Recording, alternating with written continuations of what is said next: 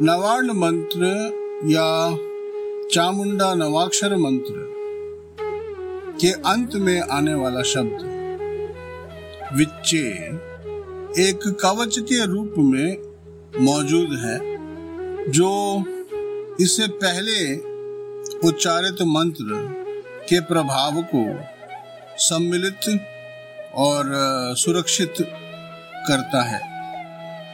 विच्चे मंत्र एक दिशा निर्देश के रूप में यहाँ प्रयोग किया गया है, जिसके उच्चारण से इसके पहले आने वाले मंत्रों का जो प्रभाव है, वो सुरक्षित रहेगा। नवरात्रि के सातवें दिन से आप लोगों से अनुरोध है कि आप प्रतिदिन 108 नवार्ण मंत्र का जाप करें। नवार्ण मंत्र जिस रूप में हमने सीखा है, इसी रूप में आप प्रति माह शुक्ल पक्ष की प्रतिपदा से लेकर नवमी तक इसका जाप कर सकते हैं और आपको इसका पूर्ण लाभ मिल जाएगा। ये एक महत्वपूर्ण अभ्यास भी है और ध्यान में बैठने का एक सरल उपाय भी है।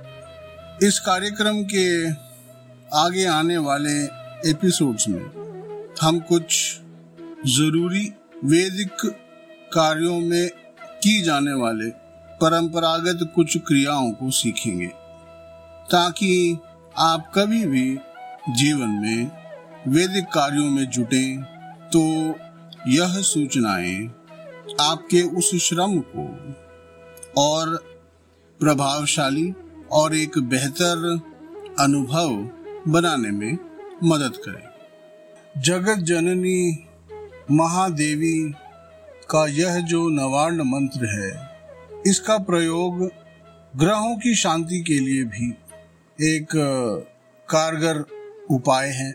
इसके जप से ग्रहों का दुष्प्रभाव कम होता है और जो अनुकूल ग्रह हैं, उनका प्रभाव भी बढ़ता है। इस कार्यक्रम में जो जो हमने सूचना आप तक पहुंचाई है, इन सभी को एक पीडीएफ फ़ाइल में सम्मिलित करके मैंने डिस्क्रिप्शन बॉक्स में डाल दिया है। वहाँ से आप पीडीएफ डाउनलोड कर सकते हैं।